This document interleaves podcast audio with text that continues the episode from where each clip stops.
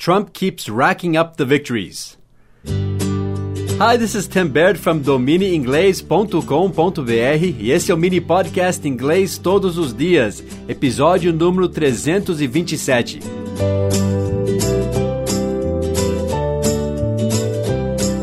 Não, eu não vou falar sobre política hoje, eu só queria chamar a sua atenção, né? Eu sei que nós temos ouvintes de muitas persuasões, a gente fala inglês, né? Lots of persuasions pensamentos diferentes na política, então eu não entro nisso no nosso site. Mas eu queria chamar a sua atenção. Por isso que eu li a sentença de hoje. Trump keeps racking up victories. Deixa eu me explicar por que eu li esse headline. Headline é manchete. Como você sabe, daqui a algumas semanas nós vamos lançar a nossa história com phrasal verbs com a letra Q e R, principalmente a letra R, porque Q tem muito pouco, né? Mas tem alguns lá, mas principalmente com a letra R. E nós bolamos uma história super legal que ensina a história dos Estados Unidos, os eventos que levaram à independência dos Estados Unidos. E dentro dessa história tem muitos phrasal verbs com a letra R, que se encaixam naturalmente. Se você estivesse lendo a história em português, você nem ia saber que estavam lá, né? Mas em inglês você vai aprender esses phrasal verbs, que se encaixam né, naturalmente na história. E tem mais que 30 phrasal verbs só com a letra R, e outros phrasal verbs também, sem ser da letra R e outras expressões do dia a dia, porque todos estão nos diálogos, na história. É tipo peça, né? Você tem os diálogos dos personagens. E eu estava lendo a história com um aluno meu que nem está traduzido ainda. Minha irmã Lisa está traduzindo. Ela que geralmente traduz as histórias, junto com o marido dela que é brasileiro. Daí eles dão uma boa tradução para o português. Mas eu estava lendo só a história em inglês com meu aluno, para ele ver o que, que ele achou. Ele gosta de história também. E uma das sentenças da história, eu só vou contar essa partezinha. Os nossos personagens entram numa taverna.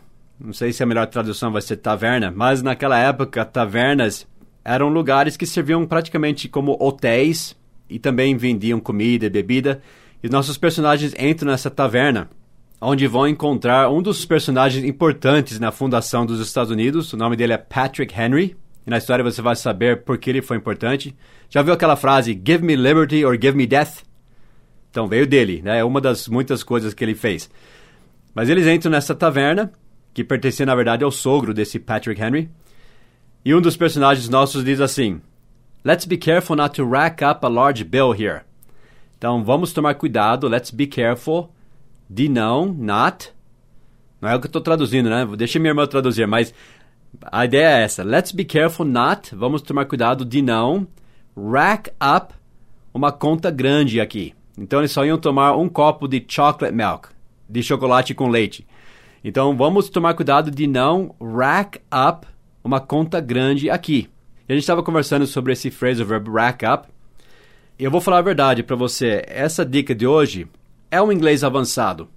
Não seria a primeira coisa que eu ensinaria né, para um aluno de inglês, principalmente iniciante, né, e talvez nem intermediário, pré-intermediário, vamos dizer assim porque não é um phrasal verb que você vai usar todo dia. Só que eu tenho esse alvo, né, de ensinar para você todos os phrasal verbs que nós usamos, que nós conhecemos. E esse rack up é conhecido, é usado em inglês.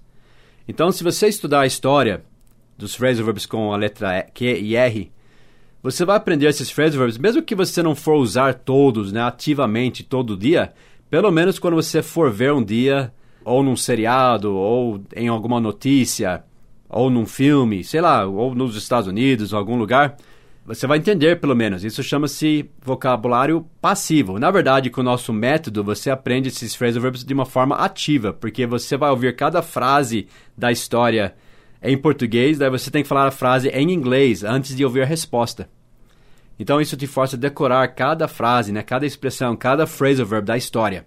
Mas principalmente você tem que entender, né? Porque você não precisa usar o phrasal verb rack up.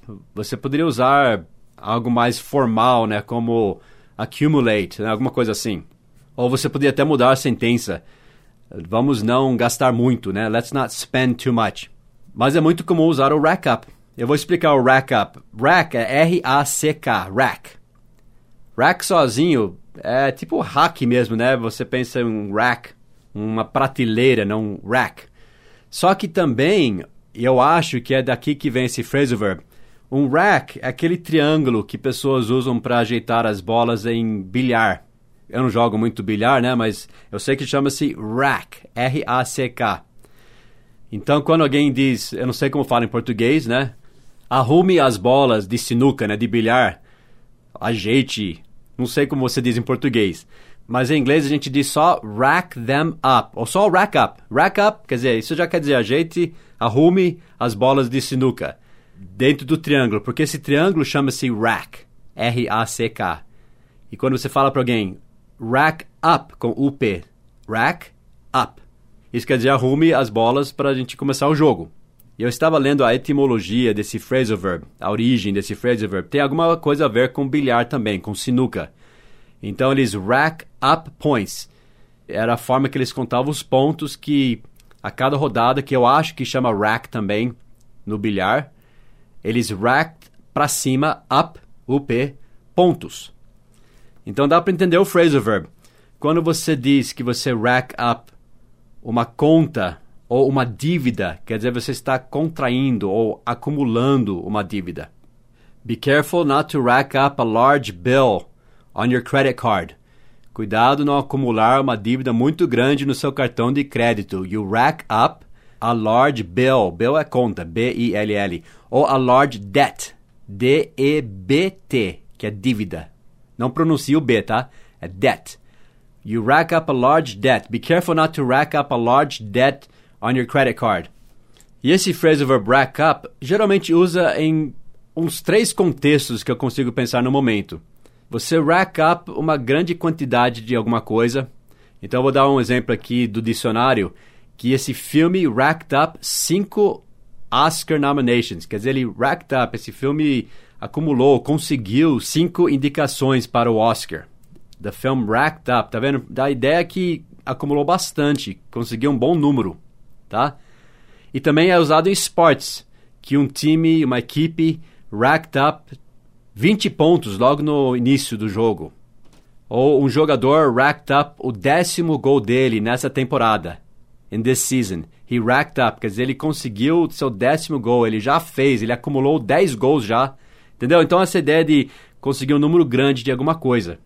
Você rack up tantos pontos, você rack up tantos prêmios. Um outro exemplo que eu estou vendo aqui é no sentido de pontos de fidelidade, né? Quando você vai comprar alguma coisa, daí você tem os pontos de fidelidade, né? Eu acho que fala aqui. Daí no dicionário diz assim: você tem que rack up customer reward points for years. Quer dizer, você tem que acumular pontos de fidelidade. Não sei como fala em português, né? Você coloca no bom português aí. Eu estou ensinando em inglês. Então você tem que rack up muitos pontos de fidelidade, Customer Reward Points, que chama em inglês. Reward é prêmio, reward. Eu vou deixar todas essas frases lá no nosso site. Então, you have to rack up Customer Reward Points, pontos de prêmio de consumidor, for years, antes que você pode comprar alguma coisa de valor. Então, você tem que acumular muitos pontos para você conseguir comprar alguma coisa. Então, essa é a ideia do rack up. E tudo isso para dizer o seguinte: eu estava lendo essa história com meu aluno, inclusive a gente estava conversando sobre esse phrasal verb rack up e vendo como que é importante. Deixa eu dar uma dica aqui bem legal. Tem um site chamado Youglish. É uma combinação de YouTube com English, de inglês, né? Youglish. E você pode colocar qualquer sentença, frase, expressão ou phrasal verb assim, tipo rack up, e você vai ver vídeos reais de pessoas usando essas expressões. Interessante, é muito bom para você ver no dia a dia mesmo. E você vai ver que é muito usado. Mas eu tinha acabado de rever esse phrasal verb com meu aluno, que está na história. Não é o phrasal verb mais importante que você vai aprender, mas é um phrasal verb para você conhecer.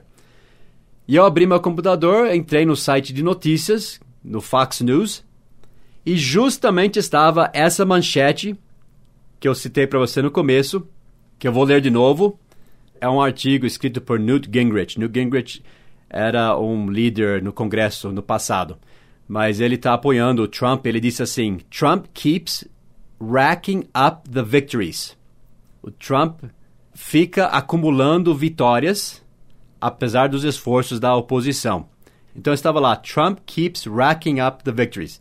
Daí eu pensei, ah, tem que compartilhar você aqui no domínio inglês, só para você ver como que é importante aprender essas expressões. A gente acabou de ver Daí eu abri meu computador e lá estava, nas notícias, na, na primeira página, lá o headline: Trump keeps racking up the victories. Se meu aluno não tivesse aprendido esse phrasal verb comigo, ele não ia saber o que estava dizendo.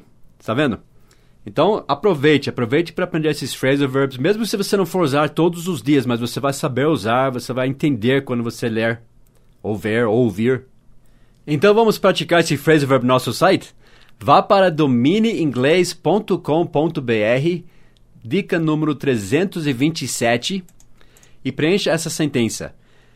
Our company managed, a nossa firma conseguiu, our company managed to rack up debts of, quer dizer, a nossa firma conseguiu acumular dívidas de, eu estou pegando esse exemplo do dicionário. Our company managed to rack up debts of $80,000. Tá difícil, né? Ou você pode ser mais positivo e dizer assim: Our company managed to rack up profits. Profits é lucro profits of more than, mais do que, daí complete com valor. 3 million dollars. Uau, já pensou? Então é isso. Preenche essa frase deve você já vai estar usando esse rack up de uma forma ativa. E vamos praticar. Hoje é uma dica, como eu disse, talvez não seria algo que eu escolheria ensinar a qualquer momento, mas eu achei que foi muito serendipitous. Serendipitous é uma palavra em inglês que quer dizer inesperado, mas que teve um bom resultado. Uma coisa, praticamente uma coincidência né, positiva. Muito bom. Então vejo você lá no nosso site domineinglês.com.br, dica de número 327. Have a great day now. Bye bye.